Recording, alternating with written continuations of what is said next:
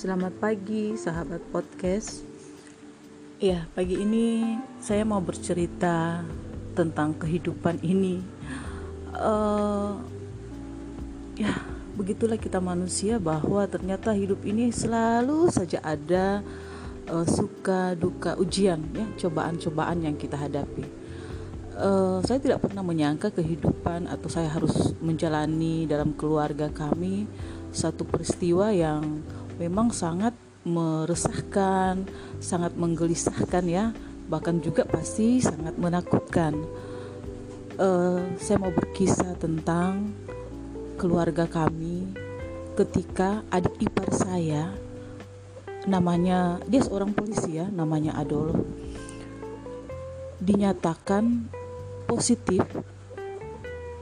COVID-19 ketika dia berada di Manado. Uh, tadinya dia tinggal di Melongoane atau di Talaut ya. Kemudian karena tugas, karena dia seorang uh, polisi ya, dia ditugaskan untuk mengikuti penataran atau kegiatan-kegiatan yang lain di Manado. Tiba dia di Manado, kemudian hasil labnya tanggal 2 apa tanggal 7 itu baru keluar. Sehingga ketika dia berada di Manado dan dia singgah di rumah kami ini ternyata hasil labnya keluar dan dinyatakan positif. Waduh kami langsung uh, kaget bercampur gelisah. Tetapi kita selalu meminta hikmat dari Tuhan. Saya selalu berdoa Tuhan apakah ini betul-betul terjadi? Apa ini uh, mengapa harus terjadi kepada adik kami, saudara ipar kami, atau kepada keluarga kami ini. Kami harus waspada sambil harus menyampaikan, harus memberikan informasi ini kepada orang lain, kepada sahabat, bahkan juga kepada siapa saja. Karena hal ini kan sangat meresahkan di tengah-tengah masyarakat.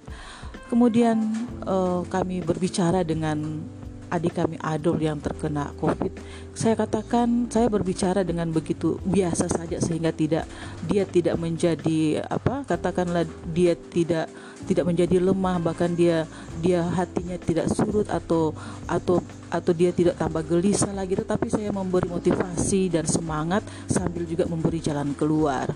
Jadi saya katakan uh, Hai Adol, uh, bagaimana kabar kamu? Dia katakan, "Oh, saya sehat, Kak." Iya, kamu sudah dengar berita? Iya, Kak, saya sudah dengar berita. Jadi saya katanya saya menurut hasil tes dinyatakan positif. Saya katakan ya kamu harus kuat, kamu harus tetap semangat dan harus tetap sehat.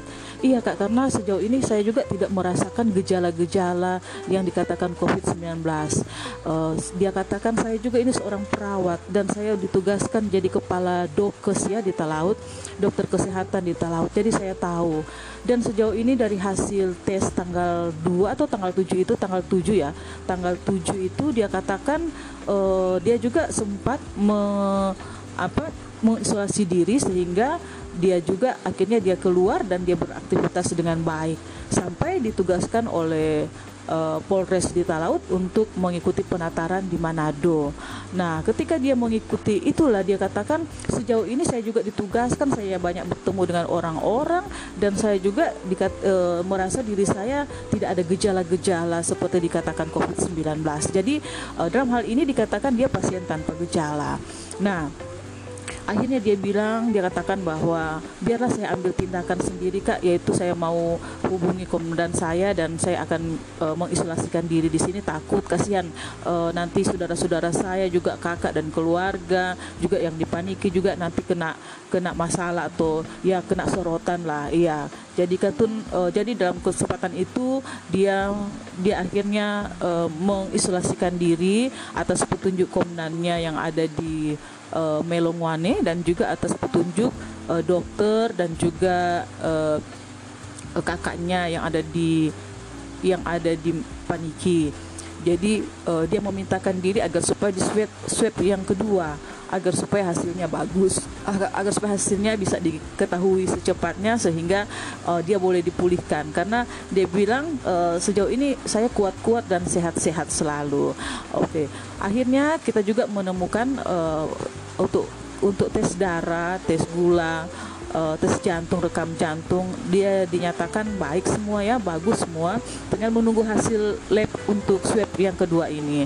Ya kita berharap semuanya baik-baik saja sehingga segala cemooh caci maki ya orang-orang yang berpandangan tentang virus ini kepada keluarga kami sehingga kami harus diisolasikan katanya. Ya itu kami terima karena memang sudah begitulah resiko kita karena kita ter uh, apa berdekatan atau uh, apa kita keluarga kita juga terkena virus ini.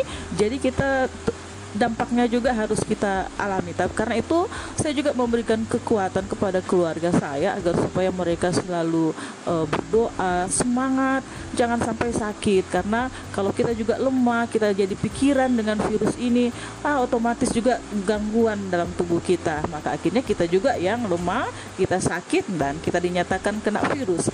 Akhirnya uh, itu dilakukan oleh keluarga kami dengan harapan bahwa kami semua sehat-sehat. Ya begitulah kehidupan kita. Ternyata ketika kita dialami pergumulan dialami uh, mengalami uh, ujian selalu saja ada saudara atau kerabat. Ada yang suka mendekat ada yang tidak ada yang takut dan ada yang datang untuk memberi kekuatan. Ya itulah kehidupan. Kita harus menghadapi itu dengan tenang, kita harus menghadapi itu dengan pikiran positif karena dari situlah terpancar bahwa kita dewasa dalam menjalani hidup ini. Iya, sahabat podcast, terima kasih sudah mendengarkan. Salam sehat dari saya, Marlin Alin, podcast ceria. Thank you.